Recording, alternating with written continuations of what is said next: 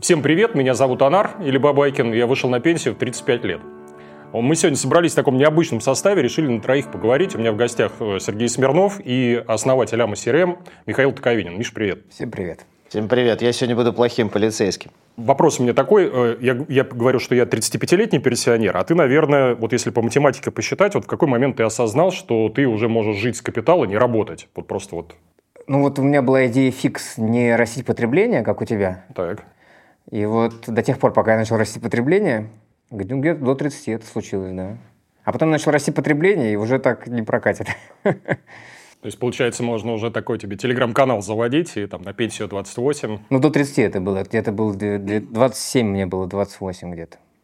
А слушай, я у тебя видел вот в постах, в запрета буке, ты как ты вот критиковал движение ФАИР, говорил, что вообще не понимаешь, что Да, сидят под там полемизировали. Да, под пальмами сидят люди, непонятно чем занимаются. А вот как тебе такой фаер? Вот представь, ты берешь вот весь свой капитал, который сейчас есть уже, вот где-то Мгм. там размещен, продаешь бизнес, э, вот оставшуюся часть, и уходишь куда-нибудь, я не знаю, там, в науку, например. Вот от всего отказываешься. Вот на, Мгм. на такой бы фаер ты согласился, или это вот все равно не про тебя? Я думаю, что не про меня, Почему? потому что одна из моих идей, что твой капитал – это не деньги. Твой капитал – это произведение денег на квалификацию, на ресурсы. Так.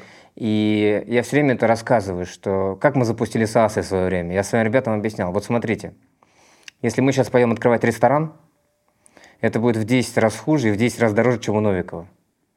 Но если Новиков решит открыть стартап, софт для бизнеса, у него будет 10 раз хуже и в 10, раз- 10 раз дороже, чем у нас. Почему? Потому что помимо денег есть еще множители. Это наши компетенции и наши ресурсы. И в том сценарии, который ты говоришь, ты зачем-то предлагаешь обнулить два капитала из них. Мгм. Оставить только деньги, обнулить зачем-то свои компетенции, обнулить свои ресурсы. Под ресурсами я понимаю сотрудников, связи, да, там, наработанные партнеры. И это такой зачем-то не нужный никому дауншифтинг. При этом ты, в принципе, занимаешься же любимым делом, ну, то есть ты же не страдаешь от этого. И более того, я даже считаю, что поначалу ты как раз и не зарабатываешь денег, но зарабатываешь два других компонента своего капитала. Вот у меня какая история была. Я начал бизнес, там, не знаю, с 18, и я денег, вот ты говоришь, когда ты стал независимым? В 28. А когда ты первый деньги увидел? В 28. Вот у меня такая была история. Но сразу много. Потому что первые 10 лет я не зарабатывал деньги, я зарабатывал два других компонента капитала. Это квалификацию и ресурсы. То есть мы там работали в ноль, бизнес ничего не приносил. Казалось бы, зачем тебе такой бизнес? А прикол в том, что растет квалификация и растут ресурсы. А потом в один день говоришь, ну ладно, пришло время забирать прибыль. И все. И, и у тебя оказывается прибыльный успешный бизнес в руках, который может тебя уже дальше кормить до пенсии. Поэтому идея выйти в кэш, она, может быть, и имеет смысл, если ты собираешься задействовать э, свои квалификации и свой ресурс. Но опять, когда ты продаешь бизнес, ты теряешь большую часть своего ресурса. Ты теряешь людей, ты теряешь команду, ты теряешь сотрудников, на которых ты мог бы положиться и запускать с ними новые идеи. И в этом смысле вряд ли это выгодная сделка. Ну, да, так то вот. получается, ты строил этот ресурс, на котором ты фактически делал капитал, а потом такой говоришь, а, он ничего не стоит, я его продал как бы туда же, в оптом Ну, то есть включил, ты-. Да, да. Нет, в принципе, нормальный ход, если ты успел забрать часть э, команды, ну, она там уволилась до этого, ушла, и при этом ты сохраняешь свою квалификацию, то есть новый твой стартап или новый твой бизнес будет по сути тем же самым. Да, тогда, конечно, неплохой вариант может быть. С другой стороны, что зачем для этого продавать? Я же так и сделал. У меня была студия, у меня были программисты, у меня были деньги, у меня была квалификация. Я пошел и сделал новый бизнес, это SaaS, не продавая и не портя старую дойную корову. Зачем ее убивать, зачем ее закрывать, зачем ее продавать вообще? Живет себе и живет. Следующий вопрос у меня. Вот в той же соцсети у тебя был такой пост про то, что ты считаешь, это, по-моему, в 2020 году ты писал еще, вот когда вот Мгм. был тот этот э, ковидный кризис, что фондовый рынок – это такая разновидность казино-рулетки. Не поменялось ли у тебя мнение на этот счет? Почему ты так- тогда так думал? И вот сейчас как ты на это Смотри, смотри, смотришь? тут другая была идея. Мгм. Я часто пытаюсь объяснить. Ты У нас, кодировал- кстати, с Мишей был один раз разговор, что он сказал, что он флешку в один определенный момент выдернул, просто раздавил ключ. Это в от, 14 э, году В было, 2014 году, да, чтобы не лазить туда шаловливыми руками. Да, я вы- выкинул флешку. Я был в Америке, я купил акции, выкинул флешку. Тогда надо было СПшки вставлять. Да. Я даже не мог приехать ее сделать. Но не суть. Э, Смотри, ты видел когда-нибудь, как люди играют в казино на рулетке? Конечно, у меня отец страдал Видел? этим. Да. А тебя все время забавляли эти люди? Это значит ставят на красное, тут стопочку на сектор, тут стопочку на число, У них, тут у них, у них стратегия же, Системы, да? система. А Зачем они это делают? Они а рулетку не обманут. Есть математика рулетки. Абсолютно наплевать, как они свои фишки расставляют по столу. Есть риск-профит. Хочешь меньше риска, ставишь на цвет. Хочешь больше риска, больше выигрыша, ставишь на число. У них диверсификация. На красненькое, на числошечко, на сюда, на сюда. Но они математику рулетки не обманывают. Сейчас, если был онлайн, Миш, вот здесь бы сейчас бы такой хейт пошел. Вот И так. в этом вся фишка. Я пытаюсь объяснить, братцы, вы когда э, рассуждаете об инвестициях, дело не в том, что это лотер- казино. Дело в том, что вы не обманываете формулу. Формула риск-профит у всех одна. Абсолютно неважно, вложился ты в квартиры, купил ты акции, решил ты инвестировать в ПИФ какой-нибудь. Ты просто расставляешь свои фишки на разные числа. Ты глобально систему не обманываешь есть вероятность риск-профит. И когда люди альтернативные инвестиции сравнивают, они просто меняют риск на профит, профит на риск, риск на профит, и все.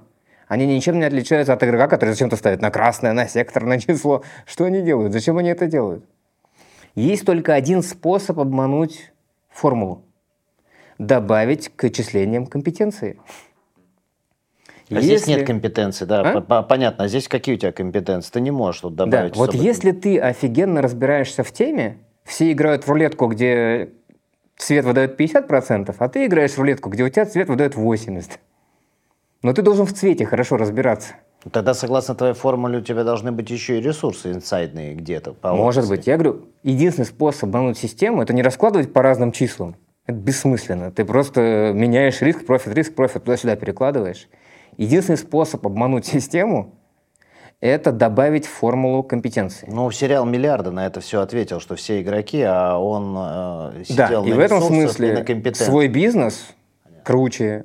Например, ты недвижимостью всю жизнь занимаешься. Ну, не надо тебе на фонду идти. Инвестируй в недвижимость, потому что на фонде ты как бы одина... а- обычный игрок, такой же, Подожди, как а все у Анара остальные. сейчас вышла статья обратная, а, где он как раз доказывает ситуацию, что если я в недвижимости зарабатываю комиссионную группу, мне нельзя быть владельцем от самого объекта. То, То же есть самое, как у тебя теория, есть акции теория говорит о том, что зачем тебе, если ты умеешь делать комиссионную группу, Я зачем понимаю, о чем ты хочешь сказать. Ты говоришь, давайте отраслевой риск там минимизируем. Если Да. у тебя вся ставка стоит на одну отрасль, зачем тебе эта отрасль? Опять, парни, вы не учитываете в этой формуле очень важный множитель – компетенция. Она все меняет. И более того, если у тебя высокая компетенция в сегменте, у тебя не бывает кризисов. Ты вообще не можешь на сегменте проиграть. Ну да, это я с тобой согласен. Потому что для тебя любое движение в любую сторону выигрышное. И в этом смысле, вот недвижимость, да? Но если ты хорошо разбираешься в теме, как у тебя могут быть плохие времена?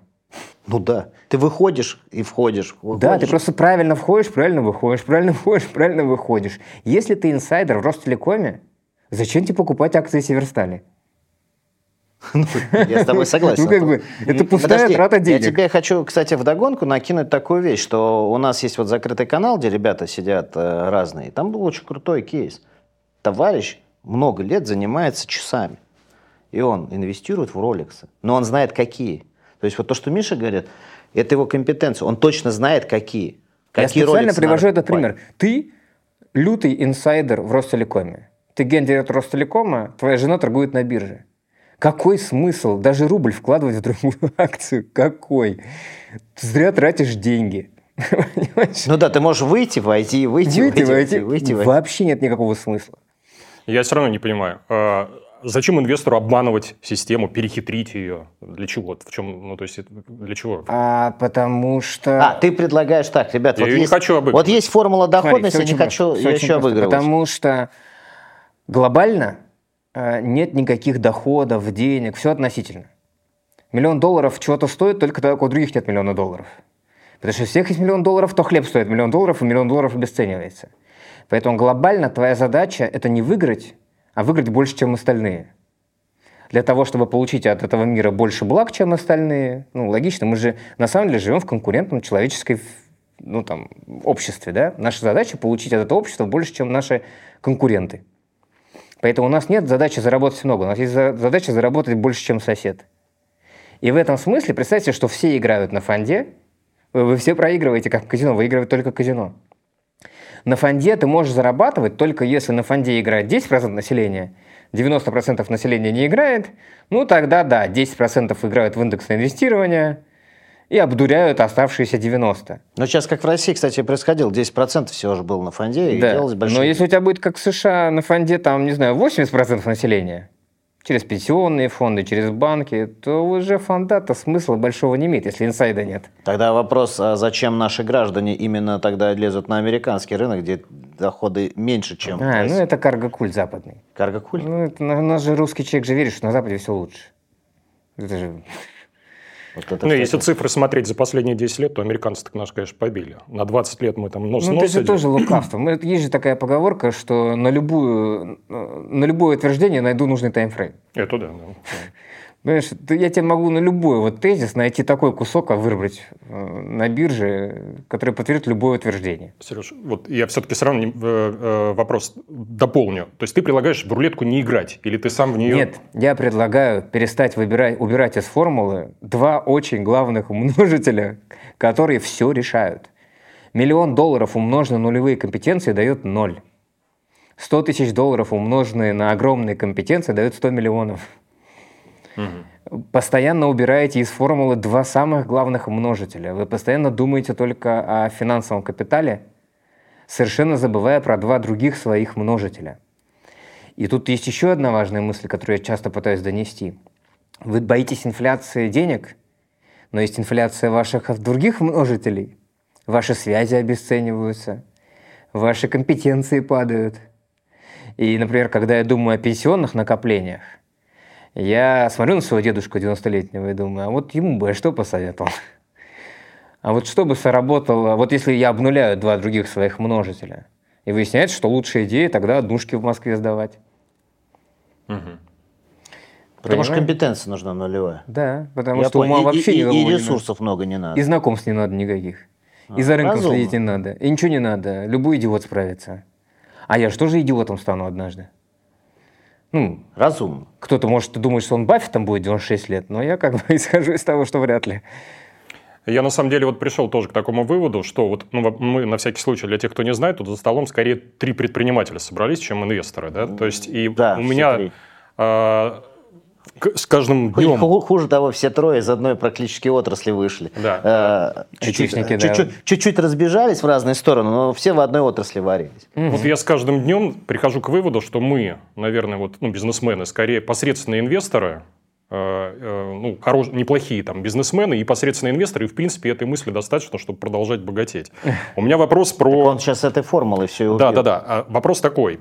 Почему бизнесмены, вот наши коллеги вот угу. по отрасли, очень умные ребята, там, угу. намного умнее меня, там больше у них капитал, еще что-то. Почему, когда в момент, когда они выходят из бизнеса, выходят в кэш какой-то, они начинают лезть во что-то странное или нелепое, там, начинают играть в венчур, начинают покупать какие-то там объекты где-нибудь там на островах элитной недвижимости. Начинают... Потому что они совершают вот ту самую ошибку, с которой мы начали. Они зачем-то решают обнулить свои компетенции, как хоккеист, угу. который вместо того, чтобы зарабатывать на хоккее, даже Зачем на ставках на хоккей, условно На говоря. ставках на хоккей, не знаю, на тренерстве, на рекламе вокруг хоккея. Зачем-то начинает недвижимость скупать. Зачем обнуляться? Они, твои компетенции и так со временем обнулятся. Тебе когда будет 80 лет, а ты ускоряешь это, да? стоит ноль. Может быть, мы как раз и гонимся за тем, что мы понимаем, что мы с точки зрения вот этого человеческого капитала карьерного стали слабее и пытаемся идти в что-то, что нам кажется проще. Может, поэтому мы туда... Потому что у меня-то тоже Нет, есть... Нет, логичный это... поинт, что мы должны готовиться к тому, что мы станем тупыми. Да. Да, что наши компетенции и ресурсы, это связи, люди, да, обнулятся. К этому надо быть готовым. Но опять, если думать наперед, еще на один шаг вперед, то выясняется, что надо купить 10 однушек в Москве, которые ты продал. Ну, я, этом... кстати, сейчас э, лайф, э, точнее, этот камин я опять лезу туда, но позже не под сдачу, просто себе жилье покупаю, а то я все в аренду. А, я тут э, на другом канале интервью давал, я говорю, смотрите, в чем идея вообще сохранения капитала? Mm. Эта идея в том, что... У Руслана был. Да. Я смотрел. А он же выпустил, что А он э, запалил тебя в Инстаграме ну, в нарезках. Я говорю, в чем идея вообще инвестиций? Пытаться сохранить покупательскую способность денег, правильно? То есть, если бы, в принципе, можно было бы вперед купить гречки, хлеба, там, было бы замечательно. Чуть и деньги-то копить. Да? Но проблема в том, что ни гречки, ни хлеба, ни коммуналку из будущего не купить. Но есть один товар из будущего, который можно купить, и называется он не жилье. В принципе, покупая жилье, ты покупаешь батон из будущего. В чем идея? Идея в том, что людям всегда нужно будет жилье, еда, медицина, ну там образование, грубо говоря, такие базовые потребности. И дальше очень простая инвестиционная идея, которую я как-то объяснял своим родителям. Абсолютно неважно, что будет происходить в мире. Но я точно знаю, что в этом месте аренда однушки будет равна половине базовой зарплаты. Или мини... как ты в свое время мы с тобой разговаривали как-то, ну это был приватный разговор, когда ты говорил, что она будет э, соответствовать минимальной зарплате в да, городе. Да, в этом месте.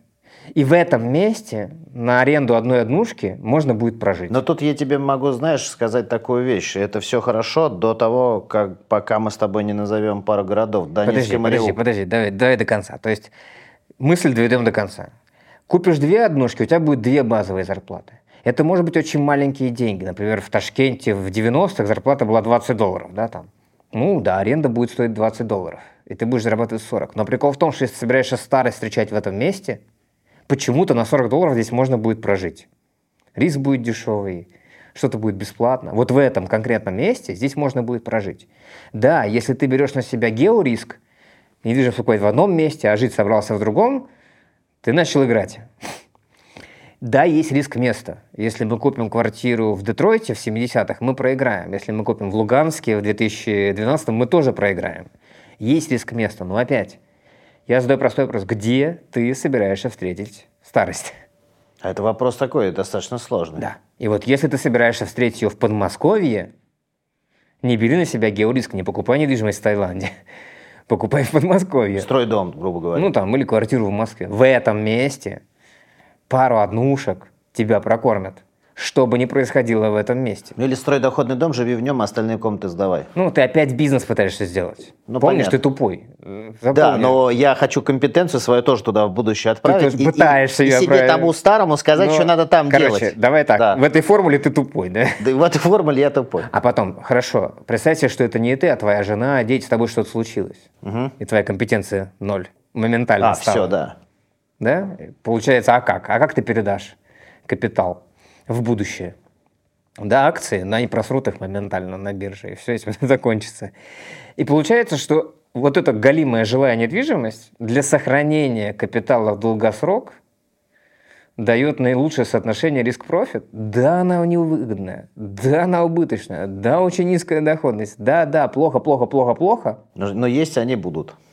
но хлеб-то будет. А все остальное риск. Миш, ты говорил, что у тебя пассивный доход, э, вот сейчас, в текущий момент, он сильно превышает твои расходы. То есть ты мог бы с капитала уже жить. А вот если не секрет, интимный вопрос. В процентном соотношении у тебя сколько бетона относительно, например, бумажных активов? Ну, Не я считал ли плохой ты? пример, все-таки у меня есть основной актив мой бизнес. А на ты его фоне- считаешь частью капитала? Ну, а как? И на его фоне все остальное копейки. Ну, Получается, что ты там, получается. 95? Если его убрать, Мгм. ну, бетона там, ну, 20, может, процентов 25, я не знаю. Вряд ли больше. А остальное бумажные активы.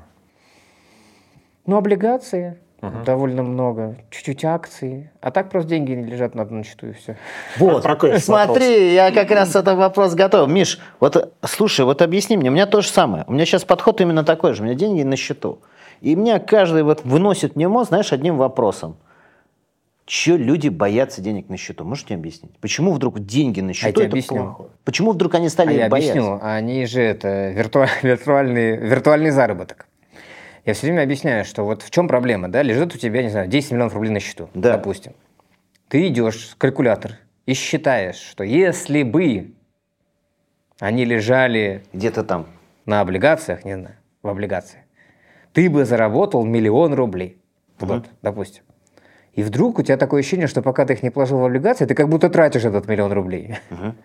Да, вот это вот фома появляется, fear of missing opportunity, да, и тебя начинает свербить, думаешь, ну как так, я же теряю деньги, я же теряю деньги, я все равно, что я их трачу, да, я их не заработаю, но их трачу. И в какой-то момент это становится слишком некомфортно, и ты идешь э, на фонду. Ты забываешь про риски в этот момент, ты забываешь про ликвидность того, что ты купил. Да? В чем ценность денег на счету? Мало рисков и много ликвидности. Пошел, купил, что тебе надо, если надо. И не сидишь не думаешь, там, ой, сейчас продавать, невыгодный момент, бла-бла-бла. И опять, э, это вообще все порочно. Потому что все равно ты ничего не обманешь, никого не обманешь. Все равно компетенция важнее денег. И поэтому ты просто знаешь, что ты пополнишь этот счет на то, что ты потратил. Фактически лучше, лучше жить в такой парадигме. Она правильно все время говорит, что капитал на бирже не заработаешь, капитал на заработать вне биржи. Все эти инструменты, акции, облигации, э, недвижимость, абсолютно неважно. Они, вот вообще инвестиции, они не про заработать, они про сохранить. Если ты смотришь на инвестиции как способ заработать 50 тысяч рублей, превратить в миллион, то у тебя есть только один путь – стать очень компетентным в этой теме. Стать умнее всех остальных игроков в этой теме, получить инсайт, не знаю, переспать с вице-президентом этого банка – вот как-то ты должен всех обмануть. Я, я сейчас страшную вещь представил. Пока вы говорили, я представил, что большинство вице-президентов мужики. Ж, не, не, не...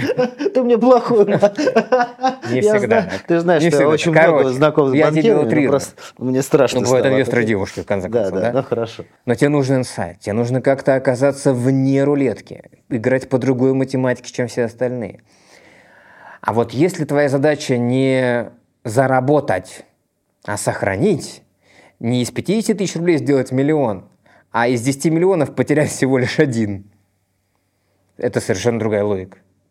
У тебя совершенно другая логика, совершенно другие Ну, инструменты. сейчас опять тебя прилетят вот, это, вот эти воображаемые комментарии. Я могу тебе сказать, что ты сейчас такими категориями говоришь, э, сейчас могут написать, собрались толстосумы такие рассуждают, а у меня здесь про 300 тысяч рублей, и я хочу их куда-то разместить.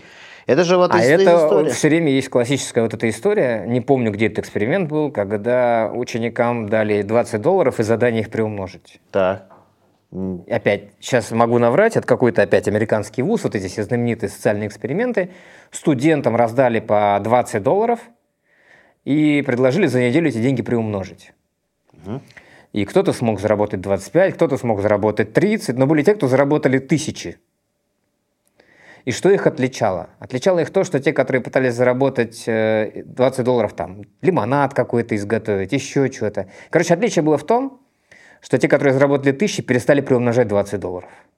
Они сказали, 20 долларов это ничто, нечего их приумножать, отложили их в сторонку и начали с нуля. Сильно.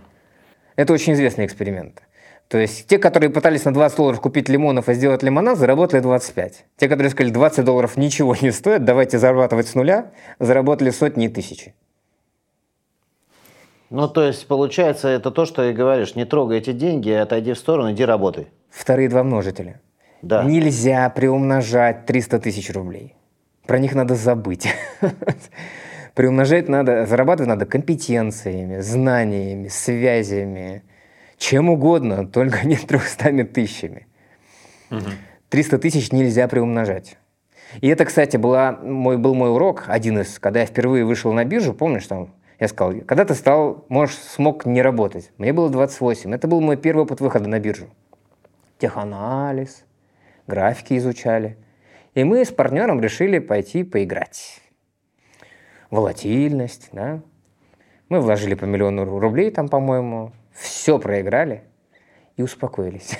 У меня то же самое. И 2008 сказали, год. мы все поняли. Мы все поняли. Это херня. Спасибо. Это были неплохие курсы, дорогие, правда, но неплохие.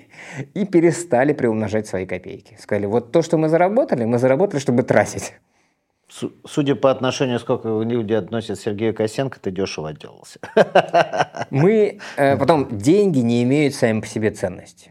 Это еще тоже важная мысль, которую многие не понимают. Не понимаю. Э, Деньги никакой ценности не имеют. Мы зарабатываем деньги, чтобы их потратить. Да, может быть не сегодня, может быть завтра. И у тебя должно быть разумное потребление. Если ты зарабатываешь 500 тысяч рублей, а тратишь из них 450, ты идиот. Но, кстати, если ты зарабатываешь 5 миллионов рублей, а тратишь 450, ты идиот. Это, кстати, интересная мысль. Э, Потому Можно что ее да, развить? ты, Вот не, у меня ты был- недополучаешь от жизни. Конечно. Ты зарабатываешь деньги, чтобы жить, а не чтобы зарабатывать деньги. Если тебе дают 5 миллионов в месяц, а ты тратишь 450, а все остальное откладываешь, ты идиот. Потому что ты тратишь самое ценное – время и жизнь. Да, когда мог бы жить в свое удовольствие. Поэтому есть здоровая норма потребления. И твоя задача – растить твои доходы, но, кстати, и растить свои расходы. Просто держать их в неких здоровых рамках. Ну, потому что у тебя иначе, при, когда ты зарабатываешь 5 миллионов рублей и 450 тысяч тратишь, у тебя мотивация быстро уйдет в ноль. Ты- Может, и не уйдет, но ты в ну. любом случае что-то делаешь не так. Ты живешь не ради денег. В конце концов, деньги не являются смыслом жизни. а научи, пожалуйста, меня, потому что я тут как раз такой. У меня- не получается. То есть вот у меня вот бывает так, что доходы там, я не знаю, в пять раз больше, чем расходы, я не понимаю, куда мне потратить там в той же Москве больше, там, я не знаю, 500 тысяч. Ну, кому? Ну, это не так трудно, как тебе кажется. Ты просто в бизнесе рок-н-ролльщик такой, скорее, у тебя... а Это, очень крутой ответ. Потому что есть одна простая мысль, с которой нужно жить.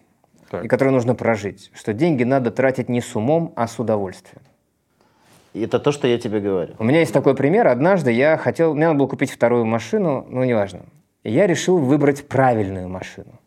Это очень херовый путь. И я купил новую Volvo XC60. Она была идеальная по всему. По соотношению цена-качество, как машина.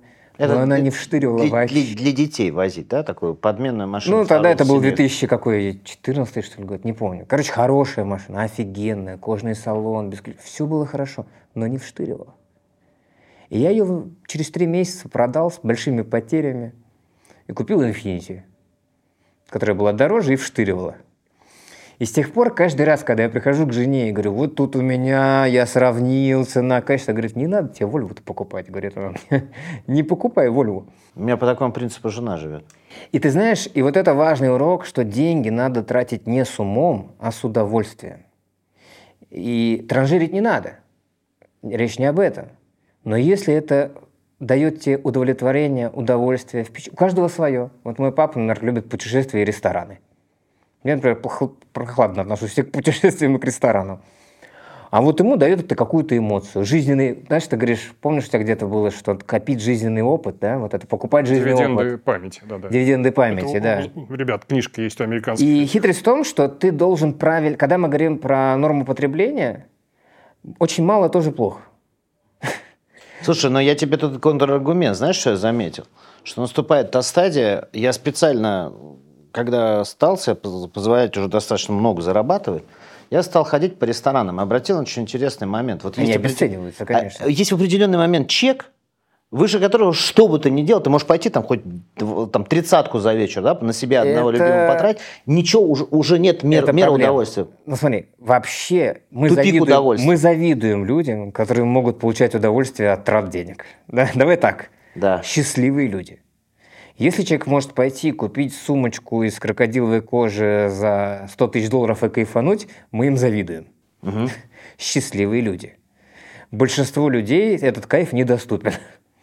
Ну, вы сами понимаете, что это бред сивой кобылы, это идиотизм какой-то, никакого кайфа в этом нет. Нужно искать то, что тебя торкает, и это ценно. Вот самое главное, что чем мы... э, самая большая проблема больших заработков – это не потерять удовольствие от заработков. Мгм.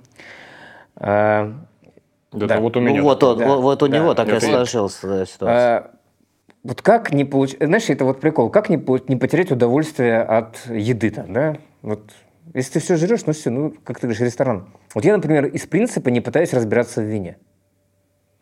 Вот я когда-то сказал, что я ни в коем случае не должен разбираться в вине. Мгм. Потому что как только я начну разбираться в вине, я испорчу себе жизнь. Я перестану получать удовольствие от вина, мне надо будет какие-то дорогие бутылки, эти дорогие бутылки будут меня напрягать. Короче говоря, жизнь превратится в кошмар. А так я бухаю все, что угодно и кайфую. Вот уметь правильно э, не терять вкус к потреблению, это тоже навык. Его тоже надо развивать. Надо найти, что тебя торкает. Многие, правда, скатываются в том, чтобы это кормить других. Знаешь, это покупать родственникам что-то, не себе. опять да, я, да. да, ну да.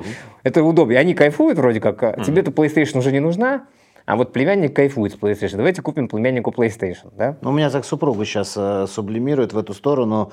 Она помогает родственникам. Да. Благотворительностью можно увлекаться там. Э, Это, это моя. Но, еще раз, это тоже боль. Вот многие почему-то так думают, что это- боль это когда ты мало зарабатываешь. Но прикол в том, что когда ты много зарабатываешь, тоже больно, но в другую сторону.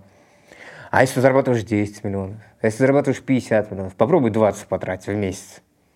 А я это очень четко объясняю. Знаешь, как я, когда приходят ребята вот на, это, на курс «Доходная недвижимость», у меня есть эксперимент социальный. Я беру и говорю, ребят, вот при какой э, сумме в месяц вы перестанете э, ходить на работу? Это первый вопрос. Ну, давайте, вот у вас есть измерение? И когда человек пишет, вот есть люди, у которых четко есть понимание, 450, 550, вот четко цифру пишет. Как я вычисляю в толпе человека, который никогда не задумался? Он пишет миллион два. Ну, понятно. И я вот такого Обалдеть. выцепляю и говорю, расскажи мне, пожалуйста, системно, системно, как ты будешь всю оставшуюся жизнь, системно каждый месяц тратить 2 миллиона. И тишина. Так вот, как только мы говорим, что деньги надо тратить не с умом, а с удовольствием, мы начинаем очень дорожить тем удовольствием, которое мы получаем от трат. И иногда вдруг мы начинаем получать удовольствие, стоп, здесь что-то было. Кажется, я кайфанул. Так, назад, назад, назад. Мне здесь понравилось. И ты начинаешь цепляться за те элементы, которые все еще тебя доставляют тебе удовольствие, и просто там не сильно жадничать. Миш, правильно понимаю, это просто метод перебора тупой. Конечно. Раз-два, раз-два, Да, посмотрел. и ты торкнул. очень начинаешь дорожить теми вещами, которые тебя все еще торкают. Ты говоришь, как хорошо, что мне все еще нравятся лыжи. Да, и ты говоришь, давайте почаще кататься на лыжах, не экономить на отелях там, да. И ты говоришь, как хорошо, что я от этого еще кайфую.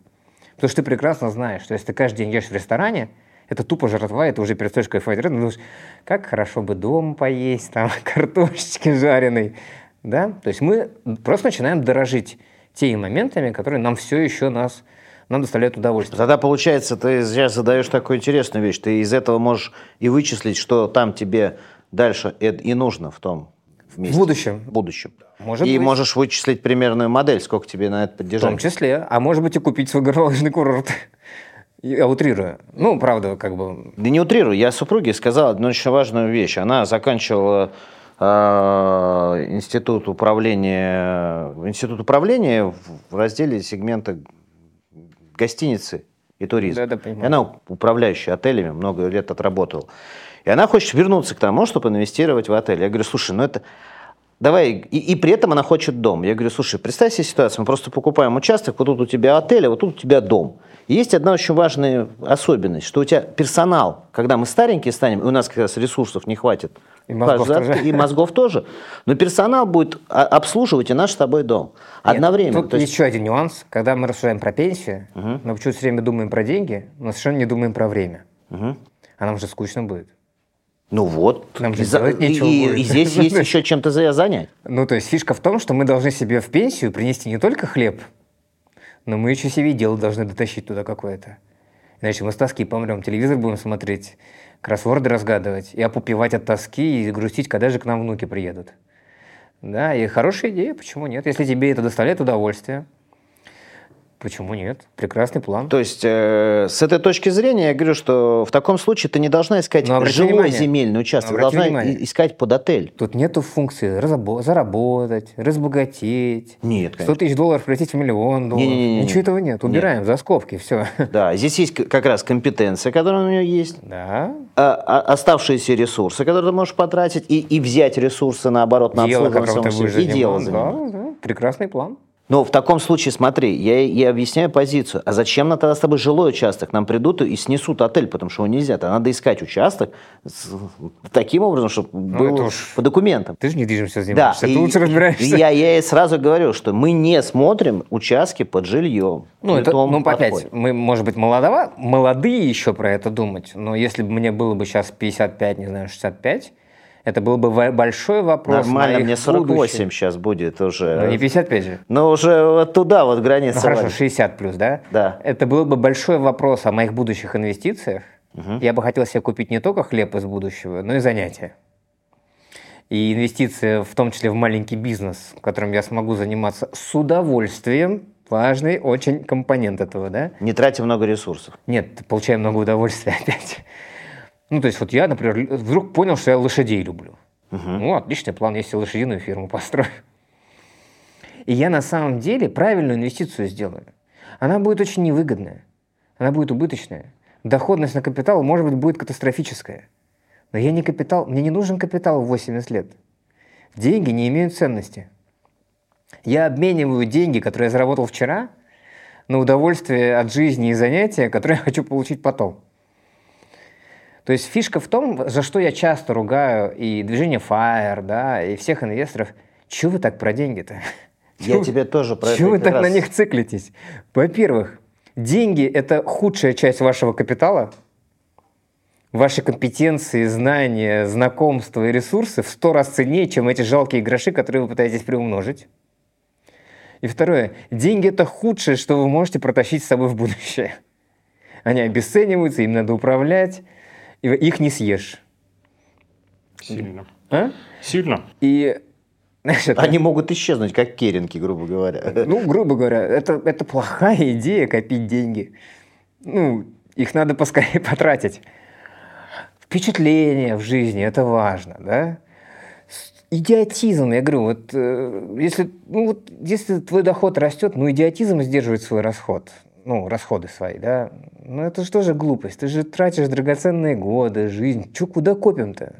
А ты, Зачем? кстати, как принимаешь решение? Вот, допустим, прилетает тебе какой-то вот денежный поток, я не знаю, там, допустим, ты живешь на миллион рублей, а прилетает 5. Вот эти 4 остаток, к примеру. Э, Как ты его распределяешь? Говоришь, это вот в бизнесе Я оставлю, расскажу. это, На счету они у него лежат. Не это знаю, там на, фри- на себя. Первое, есть одна очень важная мысль, которую многие не понимают. Есть единоразовые деньги, а есть денежный поток. Мгм. Это принципиально разные деньги. Если вчера ты продал квартиру, у тебя на счету 20 миллионов, это одно. А если тебе каждый месяц приходит миллион, это совершенно другое. И И, каждый месяц миллион это гораздо это лучше. вообще другое, да. И вот если тебе внезапно прилетает 20 миллионов, я бы на том месте твое потребление вообще не менял. Отложи и иди дальше. Да. Модель та Да, же. Ни в коем случае. А вот если у тебя растет ежемесячный доход, он растет стабильно, уверенно, по нарастающей, то и твои расходы будут расти органично, спокойно и, скорее всего, плавно. Ну, то есть, если вдруг у тебя был миллион, миллион, миллион, а стало 5, у тебя не будет так, что ты тратил 500, 500, 500, бац, полтора. Нет, просто эти 500 потихоньку, плавно, незаметно. Ты потом очнешься и скажешь, а как так? Вроде ничего же не поменялось. Жизнь-то при этом вообще не поменялась, самое забавное. Вот ты смотришь, думаешь, да ну как-то не так-то все сильно и поменялось, но было 500, стало полтора. А тебя не накрывает страх вот этот инфляции образа жизни, что у тебя вот 5 перестанут прилетать, а на полтора ты уже привык, потому что хорошо, вкусно, приятно там и так далее. Вот. А вот тут важная мысль. мгм. У тебя этот страх есть, и рано или поздно тебя действительно ударит по башке. Но когда тебя ударит по башке, и у меня будут воспоминания, а у тебя будет 20 лет дефицита. Да, это да, я с тобой Мы с согласен. тобой обеднеем одновременно. Но ты придешь к этому моменту старым и со счетом, а я приду бедным, но с впечатлениями. И еще неизвестно, кто из нас окажется прав. Да, конечно, однажды твое потребление тебе придется ужать. Потому что перестанут быть ежемесячные эти платежи, и ты потихоньку опять, не резко, не заметишь, как снова вместо полтора стало 500, вместо 500 стало 100. Но, во-первых, ты к этому моменту будешь очень сытый, и ты будешь довольно легко отказываться от излишеств. Я еще раз говорю, когда каждый день едешь в ресторанах, картошка дома намного вкуснее. А, во-вторых, э, у тебя потребности будут падать. Ну да, у тебя будет потребность в медицине расти, но потребность в лыжах будет падать. Ну, грубо говоря. Но мне кажется, знаешь, э, у меня все-таки матушка умерла на 27-й операции полостной. Я это все посмотрел. Знаешь, мы тоже переоцениваем за- зачастую значение вот таких вот потребностей в медицине. Там есть потребность в медицине в определенной порции Ну, каких-то понимаем, таблеток, никто не всего- знает, всего никто не знает, да. когда мы умрем, да? Да, а во-вторых, а собьет, во-вторых, да. копил полжизни. Но, условно говоря, не каждый день ты будешь ходить на какие-то сложные процедуры. И это тоже очень сильно Ну, то есть я к тому, что во всем есть вот эта вот здоровая, здоровая форма, да? Вот в накопительстве есть здоровая форма накопительства. В инвестициях есть здоровая форма... Кстати, это очень хорошая мысль, потому что есть здоровая форма потребления, но никто не говорит о здоровой форме накопительства. Да.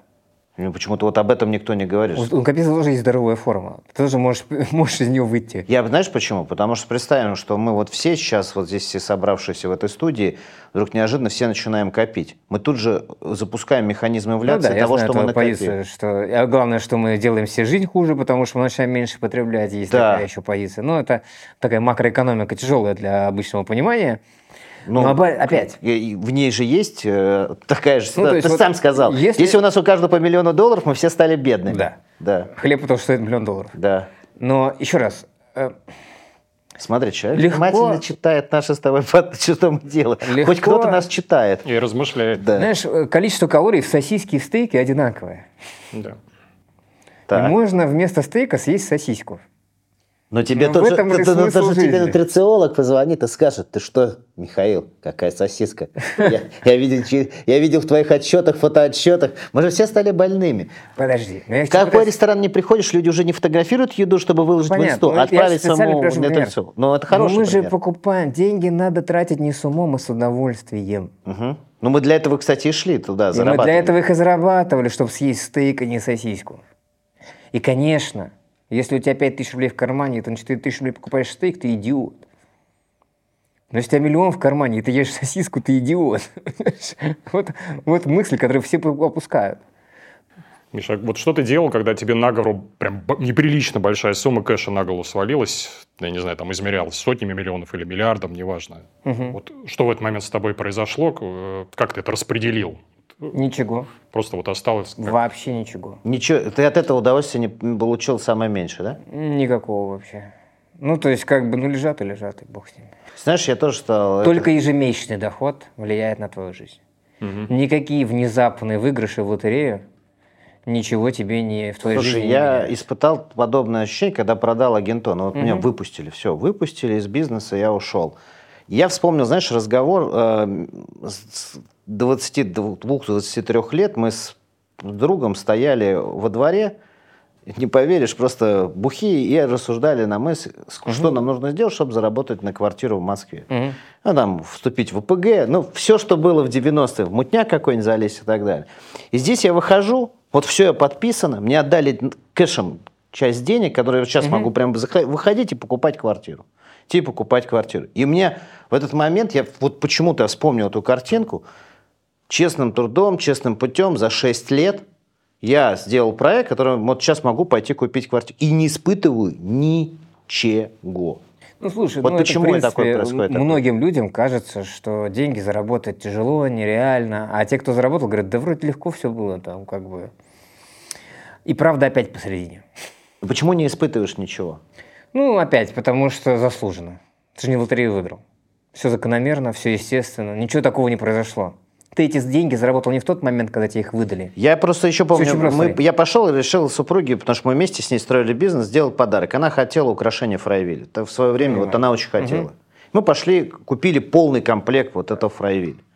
И мы выходим с ней вдвоем. Я говорю, Тамар, ну я вот тебе обещал, это вот Фрайвиль. Кстати, сейчас это очень, ребята, очень поганая и на самом деле ювелирная фирма. Ну, ну, это не важно.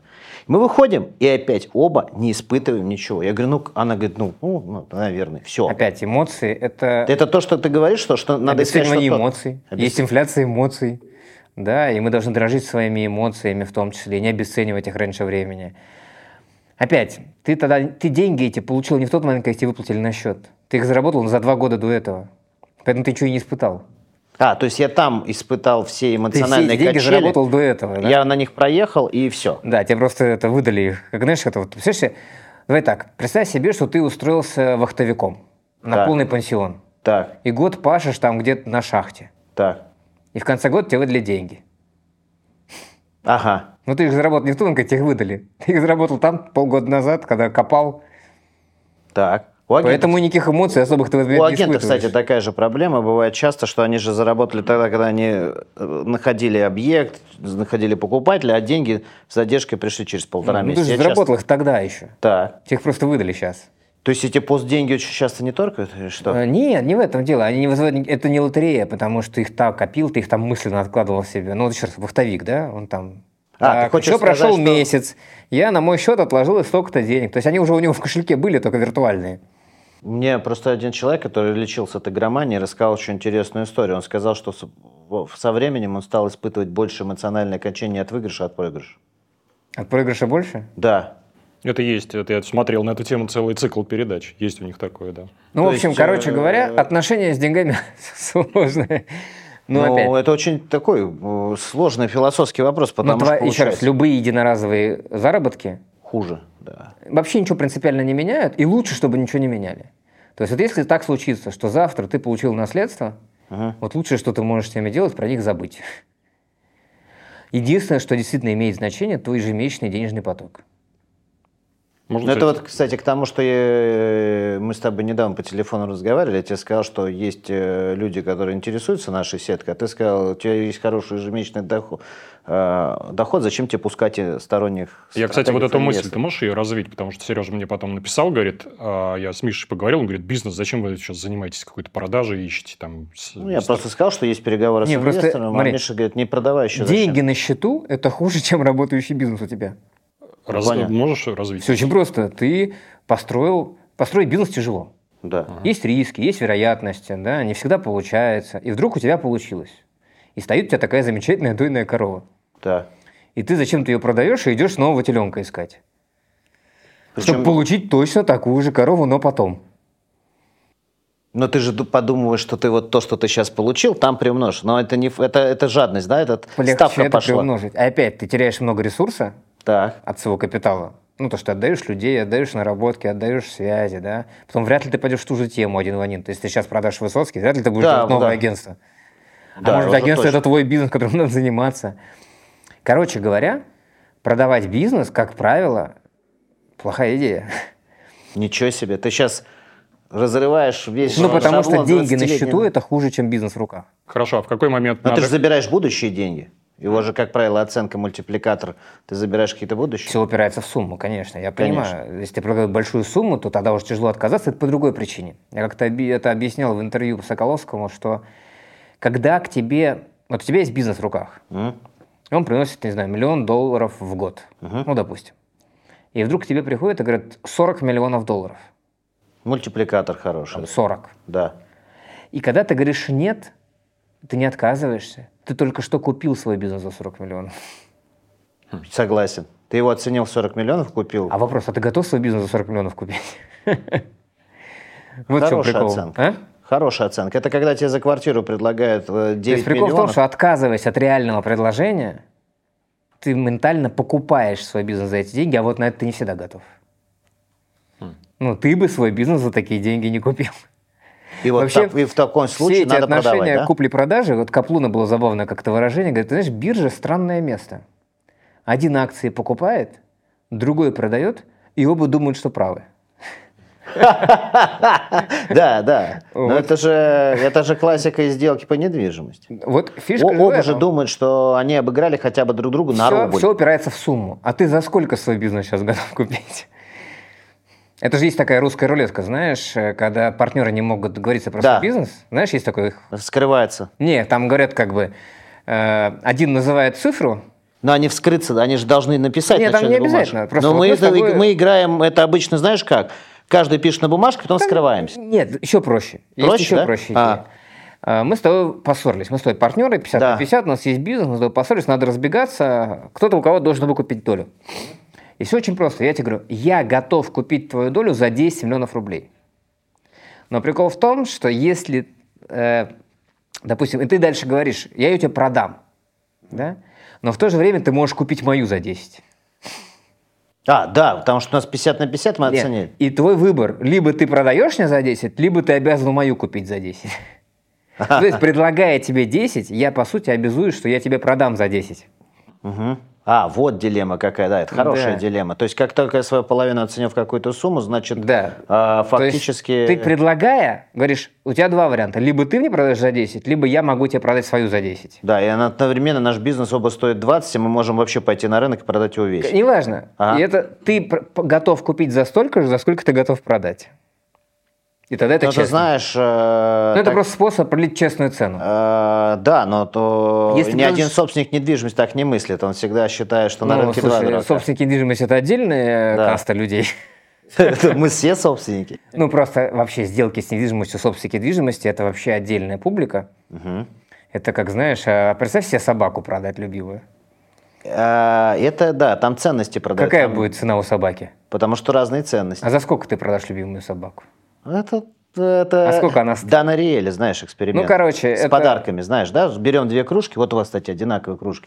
Берем две кружки, я одну Анару подарил на юбилей, а вторую Миша купил просто в магазине. Вы по-разному оцените, потому что... Да, цена и ценность – это Ценности разные. относительные вещи, поэтому сделки с недвижимостью, особенно если это твой основной капитал, я там вырос, это вообще все. И на Теди есть крутая Это всё к рынку никакого отношения не имеет. 15-минутная тема «Эффект Икеи» называется. Короче, это к рыночным отношениям имеет мало отношения. А я и говорил, что недвижимость это всегда покупка у физика товара, это хуже, чем покупка новостройки. Почему люди любят новостройки? Потому что застройщик немножко по-другому. Это- Да, поэтому ну, вернемся к инвестициям. В общем, история такая, что э, единоразовые, единоразовые деньги – это зло. Миш, у меня такой вот вопрос э, про как раз капитал за пределами биржи. Опять же, в той же соцсети ты писал, что первый миллион долларов проще сделать в России, чем Да. в США. Почему ты так думаешь? То есть, ну вот в комментариях, наверное, А, с тобой а не согласен. миллиард ты сказал, что А- а, ну в да. Америке. Да, это очень крутая мысль, но поясни. Все очень просто. Знаешь, когда я всем рассказываю такую байку, я говорю, мы когда выходили на американский рынок в 2011 году, нам все говорили, ну там такая конкуренция, там такая конкуренция. Я все думал, а что такое вот эта конкуренция? Вот как она выглядит? Вот ты знаешь, что такое сильная конкуренция? Вот, вот, вот что это? Как это выглядит? Все говорят, сильная конкуренция, сильная конкуренция. Что это? А потом я понял. Это когда все твои конкуренты очень сильные. Сильная конкуренция, это когда очень сильные конкуренты. Так вот, в Америке очень сильная конкуренция. У тебя очень сильные конкуренты. Умные, пораженные. Умные, с хорошими деньгами. Битые. Битые. И когда ты вылазишь на рынок, тебе очень тяжело стартовать. Очень. Тебе очень все мешает. Многие, когда говорят, в этой стране легко начать бизнес, потому что тут легко зарегистрировать ИП. Идиоты. Идиоты. Вообще не важно. Если здесь очень тяжело зарегистрировать ИП, это лучшее место, чтобы делать бизнес. Потому что никто не открывает ИП. Здесь будет мало конкурентов. Какой кайф, какая халява. Если в этой, бизнес, в этой стране легко регистрировать ИП, здесь тяжело делать бизнес, потому что все регистрируют ИП и начинают. Намного критичнее для старта бизнеса цена ставок в Яндекс.Директ. Да насрать, сколько регистрировать ИП. Сколько стоит клик? Это в тысячу раз важнее для старта бизнеса. Сколько здесь твоих конкурентов? Это в тысячу раз важнее для старта бизнеса. Насколько здесь избалованный потребитель? Это в тысячу раз важнее для старта бизнеса, чем сколько здесь стоит зарегистрировать ИП. Я всегда, знаешь, когда ко мне приходят люди и говорят, слушайте, мы хотим открыть в Геленджике франшизу, продайте на Геленджике, я не продам. Я говорю, смотрите, на 200-тысячный Митино район, а, три агентства недвижимости, три, три. А на 75-тысячный Геленджик 90 агентств недвижимости. У вас шансов нет. А Так вот. чек с операцией выше в Митино. Когда мы говорим про развитые насыщенные рынки, это означает, что весь спрос там уже удовлетворен. Конкуренты есть, цена клика огромная, и стартовать очень тяжело. Очень тяжело. Потому что вообще хрен Ты пробьешь. думаешь, что ты придумал фичу, а она есть у 15, да? Да дело даже не в этом, ты хрен придумаешь.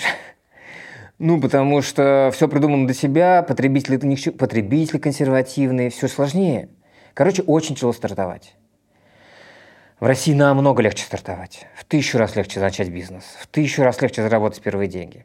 Потому что меньше конкуренции. А скажи, пожалуйста, а почему тогда финтех-проекты в Давай, США да, да, закончу мысль наши? про миллиард. Да. Но как только ты старт- смог это преодолеть и заработать свои 100 миллионов долларов, не знаю, в России все становится очень тяжело. Ты Политика... упираешься в емкость рынка. Ты становишься заметным игроком, на которого обращает внимание государство. Вообще становится тяжело и вязко.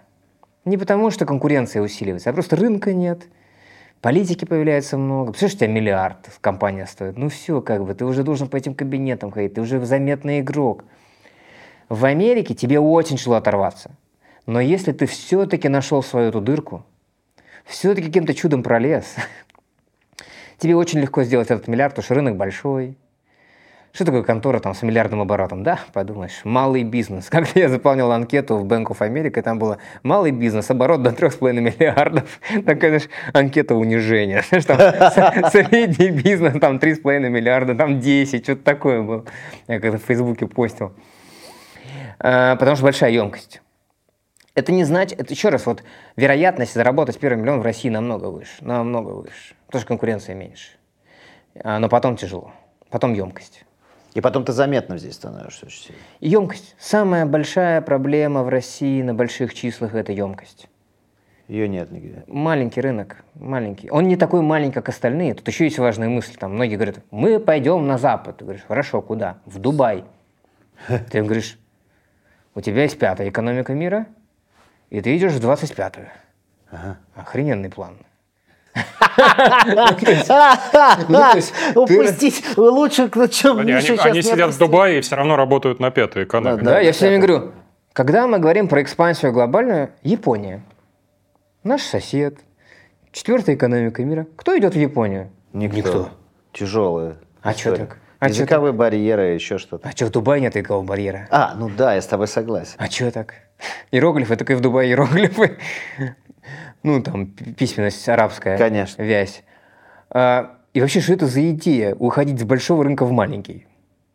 Что за прикол вообще? У вас тут огромный рынок, неконкурентный, но вы идете на маленький рынок. Ну да, мне все подходят и спрашивают, что вы в Беларусь не выходите? Условно говоря. Ну, во-во-во, и чё, что Ми- же вот, чё, да? Минск, что ли? Ну, Минск, что, Да, все да, закончили да. на этом? Вот как-то там... И многие люди вот просто не понимают логики, что там, если ты идешь, язык часто, ты говоришь, языковой барьер. Э, там, Турция, например, турецкий. И чё? И чё? И что тебе даст турецкий? Ну, станешь ты хорош в турецком. Тем более ты Иди можешь в на- на- испанский. набрать людей из Иди в Казахстана. испанский. они- 22 страны, там 800 миллионов испаноговорящих. Чё не испанский-то? Зачем тебе турецкий? И все в такой логике. Но опять, до этого надо дорасти. Да, ты сам говоришь, что вряд ли нас слушают такие суперуспешные предприниматели. А Можно я от них вопросик задам? Вот как раз опять разовью тему. А если сравнивать бизнес и карьерную лестницу, где легче, где конкуренция меньше, вот, чтобы накопить этот капитал, условный миллион долларов, вот ты бы чего выбрал? Ох, блин, ты затачка. А хрен знает. А вот хрен знает. Легче, рисков меньше на карьере. Мгм. Ну, это понятно. Э, В бизнесе больше рисков. Но в бизнес идут не потому, что это правильно, а потому что вот они по-другому не могут. Да? В бизнес идут специфические люди, я часто об этом говорю. Вписаться не могут. в- Ну, так- вообще такие вот, да. Да. Я никого не слушаюсь, там, вот, вот такие. А, Миллион долларов, мне кажется, в карьере легче сделать. Тупым откладыванием. Да и Нет, карьера. понимаешь, фишка же не в этом. Как говорил Ашманов, у него какая-то забавная фраза, что как только человек проявляет э, признаки ответственности, его архимедовые силы выносят наверх. У всех дефицит. Вообще надо понимать, как функционирует человеческое общество и все организации в человеческом обществе. Постоянный, страшный дефицит хороших людей. Любой руководитель постоянно испытывает дефицит, на кого бы положиться, кого бы поднять. Э, Любой руководитель, любая компания испытывает страшный дефицит в вице-президентах. Проблема-то в другом. Проблема в том, что ты, ты, скорее всего, недостоин. И тебя, скорее всего, не, не- тебя не ценят не потому, что тебя не ценят, а потому что ты ничего не стоишь. Но все-то думают, что Ну, по-другому. понятно, что они думают. Но если ты что-то стоишь, тебя моментально архимедовые силы начнут тащить наверх. До предела некомпетентности, как это правило, шутка, что все компании, это же было правило Мерфи, Мгм. что все посты во всех компаниях занимают некомпетентные люди. Потому что их тащат наверх до тех пор, пока они не начнут не справляться. Там есть красиво сформулировано, но логика такая, что тебя повышают до тех пор, Пока ты не уперся в потолок. Пока ты не стал косячить. Да. Поэтому рано или поздно все посты заполняются теми, кто не справляется со своими обязанностями. Но если ты что-то стоишь, если на тебя можно положиться, и если ты не будешь тупить, то тебя вот эта Архимедова карьерная сила Самого будет нещадно тащить наверх. Потому что там наверху страшный дефицит. Там только ищут, кого бы поднять. То есть прикол в том, что обычный Да, человек кстати, думает, Вот он, мы сейчас такой, вот у нас Обычный такая дилемма. сотрудник думает, что все наверху мешают ему расти. А, Там а, собралась да, толпа людей, которые боятся, что он займет их стул. Да, а мы такие все руководители бизнеса только своих сыновей двигаем А и все наверху, кто знакомых. сидят, думают, господи, да кого бы, блядь, уже достать снизу? Да, и не, дай, и, и не дай бог, ко- и, не, дай бог какое-нибудь кумовство приползет, да, еще Да кого бог. бы уж достать-то? Да, да, да, да. И вот это, вот эта вещь, которую многие люди не понимают, что наверху постоянно жаждут кого-то повысить. Именно. Я, с- я с тобой полностью согласен. Это прямо сейчас ты снял мою боль у- утреннего разговора с Да, супругой. и если ты что-то стоишь, тебя моментально вынесет. Моментально. Да, ты можешь совершить ошибку. Какую ты можешь совершить ошибку? Ты э, сядешь там, где потолок низкий. Ну, например, ты устроился в салон красоты, ты офигенный, стал администратором салона красоты и сидишь там потом. Да, понятно, ты достиг максимально. Тебя Архимедова сила подняла наверх, но там как бы... Ты ударился, бум. Но ты ударился в потолок. И тогда разумное решение уйти из салона красоты и перейти, не знаю, там... В космети- индустрии. В, не знаю, к оптовику, который занимается шампунями. Даже не сильно далеко ушел, оставил свои компетенции, да, оставил к дистрибьютору У прийти. меня именно человек, который меня стриг, очень крутой мастер и так далее, он сейчас э, в Бельгии открывает коворкинги, бьюти-коворкинги. Ну, неважно, короче. То есть он то есть именно ту, ту- прямо ту По историю нашей рассказывает. формуле сохраня- пытаемся сохранить свои компетенции, пытаемся сохранить свои ресурсы, идем в что-то смежное, там, к дистрибьютору, который работает с другими салонами красоты. Начинаем продавать другим администраторам шампуни, например. Моментально нас Он тащат так, он наверх. так и делал, он прямо так и делал. Моментально нас тащат наверх, потом мы оказываемся в Лореале, нас моментально тащат наверх, а потом смотришь, а ты уже в Париже, там, в 16 округе на последнем этаже живешь.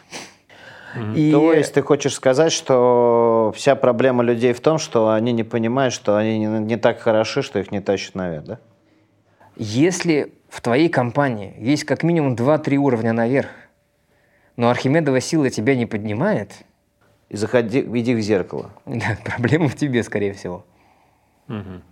Эта Архимедова сила очень сильная. Потому что там наверху огромный спрос. Огромный. Может такое быть, что над тобой начальник пробка. Его не повышают, Мгм. и тебя не повышают, то что тот стул занят, его не повышают, и вы все тоже говно, потому что он говно. Потому что как рассуждает любой руководитель? У тебя есть отдел. Полное говно. Руководитель говно, отдел говно, и все, кто работает в отделе, тоже говно, вместе с этим руководителем. Но, в принципе, они рассуждают правильно. Если ты не вышиб эту пробку, значит... э, Дело даже не в этом, они просто не видят. Да? Ну не тупи, перейди в другой отдел. Или в другую компанию. Че ты там сидишь-то, грубо говоря, и в другую компанию. Но если э, вот не, тобой не начальник пробка, а тебя Архимедова сила не выносит, ну что-то ты делаешь не так. Да, слушай, я вот сейчас задумался, почему у меня никогда не было проблем приходить и брать любые деньги у инвесторов, они мне давали. Вот всегда. Не, ну вообще любой, это вот ты руководитель компании, ты Ну, же все люди приходят, говорят, как, не как найти инвестиции? Как я его каждый Нет, раз вот слушаю. ты не руководитель, тебе же постоянно не хватает Да начальников, я тебе говорю, людей, утренний, утренний, да? утренний разговор с супругой. Ты сейчас вот поднял утренний разговор. с- Мы просто перебирали, сидели. Пофамильно сидишь вот так Вот вот, прямо по фамилии, Да, да, по да. всему остальному. Сидишь, Сидишь а вот Коля. Коля, ну нет, Коля что-то не... А вот Петя, ну можешь Петя, ну попробуй. Да. Ну, с ним что-то не... Вот, ты же постоянно сидишь, думаешь, кого повысить-то уже, а? И, и причем самое интересное, что у тебя не просто кого повысить, а у тебя уже пожарная лампочка говорит, тебе надо закрывать эту позицию. Конечно, И, и люди не понимают этого. люди не понимают. Можно еще про одну боль? Давай. Вот смотри, мы все время вот рассуждаем, что предприниматели, что инвесторы, куда-то все время в будущее смотрим, вот про потом, про пенсию, про перенос капитала там. И у меня вопрос, вот я сейчас, у меня прям запрос появился вот к себе, и я не понимаю, как мне этим настоящим жить. То есть э, ничего не помогает, деньги не помогают, раз, психотерапия не, ну, помогает, но так. Я не, ну, то есть вот кажется, что мы какую-то не ту проблему решаем. Есть важный в жизни и в бизнесе навык замечать хорошее. Сейчас объясню. Всякое дрянь и говно привлекает все внимание. Пройти мимо Я- нельзя. Ты был, что ли, у нас сегодня на кухне? Я не Ну, понимаю. послушай. До конца послушай. И Да. тут бизнес такая проблема. Мы попробовали купить рекламу, не получилось. Мы наняли сисадмина, не получилось. Вот когда не получилось, всегда заметно. И это невозможно пройти мимо. Это всегда обращает на себя внимание. А вот когда получилось, как правило, сначала это еле заметно, потому что не привлекло к себе внимания. И большой и важный навык в жизни – уметь замечать ростки. Вот как часто косячат бизнесмены. Попробовали, не получилось, попробовали, не получилось, попробовали, не получилось, попробовали, не получилось, попробовали, получилось, попробовали, не получилось, и они мимо проходят. А опытные бизнесмены говорят, так, стоп, здесь что-то было, здесь что-то было. Вы заметили? Здесь что-то есть. Ну-ка, давайте подкопнем, давайте подкопнем. Мы постоянно фокусируемся на том, что у нас не получается. Мы постоянно фокусируемся на говне. Говно нельзя пройти мимо, оно воняет и заметно. Вчерашняя вечерняя отчетность. Ну, Тамарик, мысль я, такой. тебе, я тебе сейчас Подожди. просто, я тебе сейчас догонку. Прямо вот ты мне сейчас снимаешь это. Приходит отчетность о, дес- о, о- о семи офисов, г- которых сейчас плохо все. И со мной садится супруга обсуждать эти семь офисов плохо. Это сейчас еще вернемся к сотрудникам, которые... Так вот, и в жизни также. Очень важный навык – увидеть росток. Он делает тебя счастливым. Как только ты постоянно фокусируешься на том, что у тебя не получается, ты всегда проигрываешь. Фокусироваться на том, что у тебя получается. Делать то, что нравится. Делать ставку на то, что ты любишь. Да? А мы все время фокусируемся, не получается. И это важно очень в бизнесе, уметь разглядеть росток. Там что-то было. Мы не умеем покупать рекламу, мы не умеем делать YouTube, мы ни хера не умеем. Кажется, у нас получаются ивенты. В жопу все, мы будем делать ивенты. Мы не средняя образовательная школа. Нам не нужна пятерка по всем предметам. Жизнь не похожа на школу, жизнь похожа на баскетбольную команду. Нам не надо учиться играть на скрипке, если мы собрались играть в баскетбол. Все, что нам в жизни надо, нам нужно понять, что мы умеем делать. Играть на скрипке или играть в баскетбол. Может быть, мы классно вышиваем. И перестать заниматься всем остальным. И заниматься только тем, что мы любим, что у нас получается, и что... Но это тяжело разглядеть. И вот этот навык в жизни самый важный. К вопросу твоему, про, про как жить сегодняшним днем. Что-то все не то, что-то все не то. Вот что-то там было. Почему-то я уже третий раз смотрю видео про это. Ну-ка, ну-ка, ну-ка, что-то там у меня, что-то, что-то было, что-то было. То есть не проходить мимо, потому что успех, получается, ростки всегда еле заметны. Неудача всегда заметна. Кстати, к, к сотрудникам. Почему? Ну, подожди, мы же... Сейчас, по- вер- вот вот я пока тебе- не ушли от мне- это темы. как раз. И, и что я сказал супруге? А почему тебе присылают каждый раз отчетность о плохих офисах? Ты а знаешь- может мы начнем слушать про хорошие офисы? Вот и- именно. и что- И к вопросу о сотрудниках и карьерной лестнице. Есть такой нюанс, действительно. Хороших сотрудников не видно. Точно, они не Ты звучат. видишь только всех лузеров, которые все косячат, косячат. И ты их обсуждаешь. Да, ты их- как только сотрудник начинает справляться хорошо со своей работой, про него все забывают. Он исчезает. Там ничего не происходит, там все хорошо. И это действительно важный навык руководителя. Сказать, что-то мы давно не разговаривали про Петю. А что Петя? А что Петя, все хорошо, Петя, он все делает, все замечательно. Это а тоже. что Петя такое делает, И- что у него все И замечательно? мы там в своей компании много системных вещей делаем, чтобы... У нас, знаешь, в компании есть принцип. Мы по умолчанию повышаем зарплату всем и постоянно. То есть как часто делают компании? Они ждут, когда кто-то из руководителей придет и скажет, кажется, Коля хороший, ему надо повысить зарплату. Ну да. И никто никогда не приходит. Все про Колю забывают. Коля мучается, мучается и увольняется потом. Это частая проблема всех компаний. Да. Потому что в школе на себя внимания не обращают, просто работает и работает. Про него все забыли вообще. Зарплату не просит повышения, сидит себе и делает свою работу. И забыли все про него.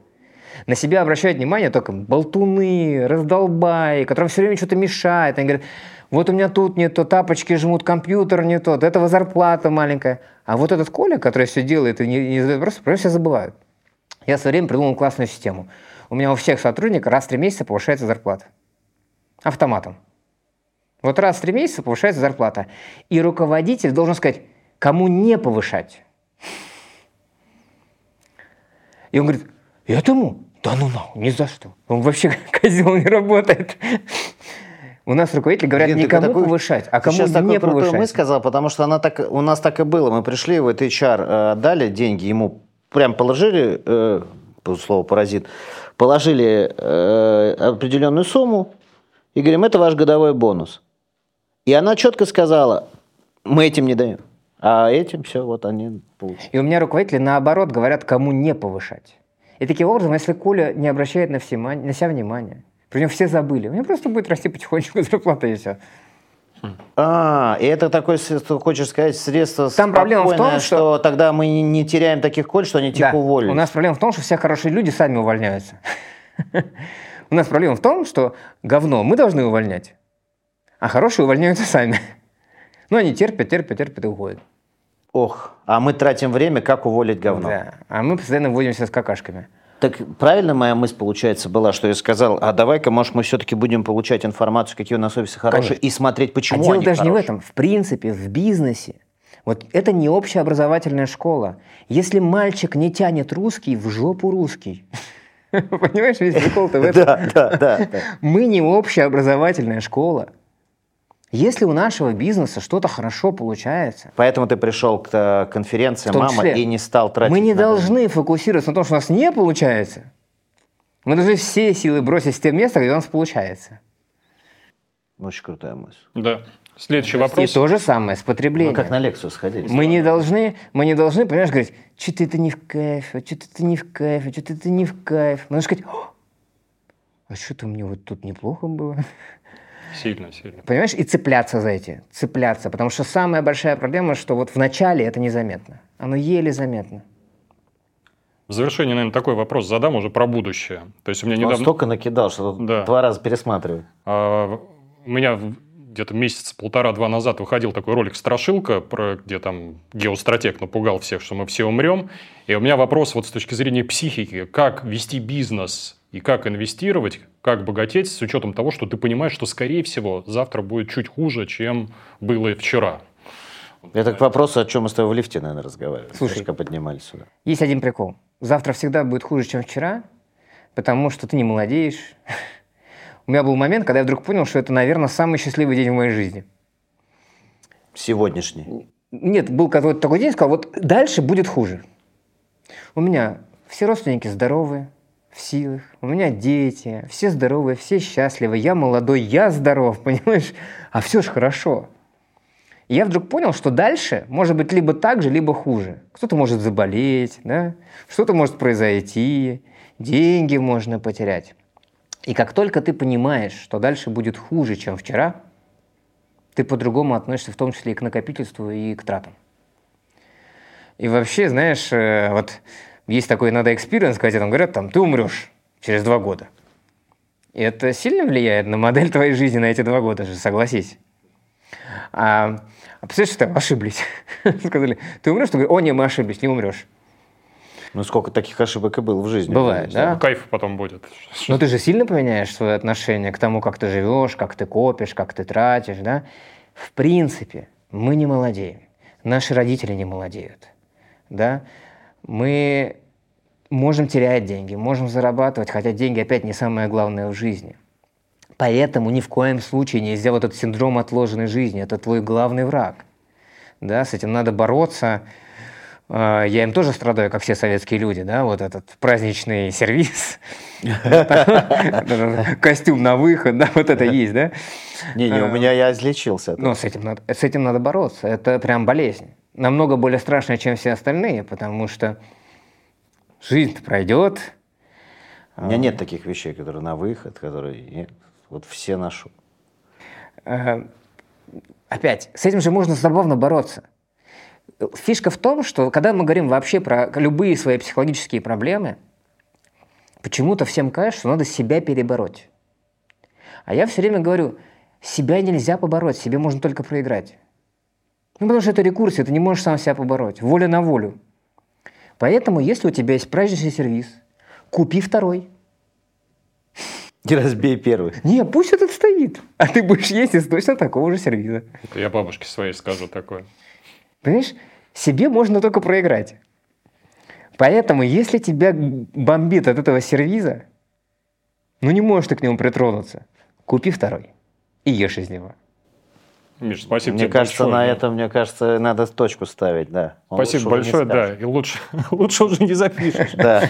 Спасибо. А, Скажи, слушай, пожалуйста, на тебя- что подписаться? Может быть, на какие-то соцсети, На канал блоги, его, куда? наверное. Я ленюсь, у меня есть Телеграм и Фейсбук. Так, Я ленюсь, ну, у меня Инстаграм есть, но больше всего я буду, наверное, писать Телеграм, но я ленюсь. Спасибо тебе все большое. ссылочки будут в описании. На наш телеграм-канал и Сережи тоже подписывайтесь. Там контент, которого У тебя, никогда- может быть, амаконф какая будет? Может, анонс ставим? Пока не готов я ничего анонсировать. Нет, ничего. Ну, Пока не могли анонс ставить прям. вот. Не, может и будет, но анонсировать пока не готов. Да, друзья, надеюсь, выпуск был полезным. Оставляйте свои замечания, какие-то мнения. По-моему, мыслей сегодня было много, есть о чем поговорить. Если этот выпуск показался для вас бесполезным, отписывайтесь нахер на канал, лучше уже не будет. Прекратить.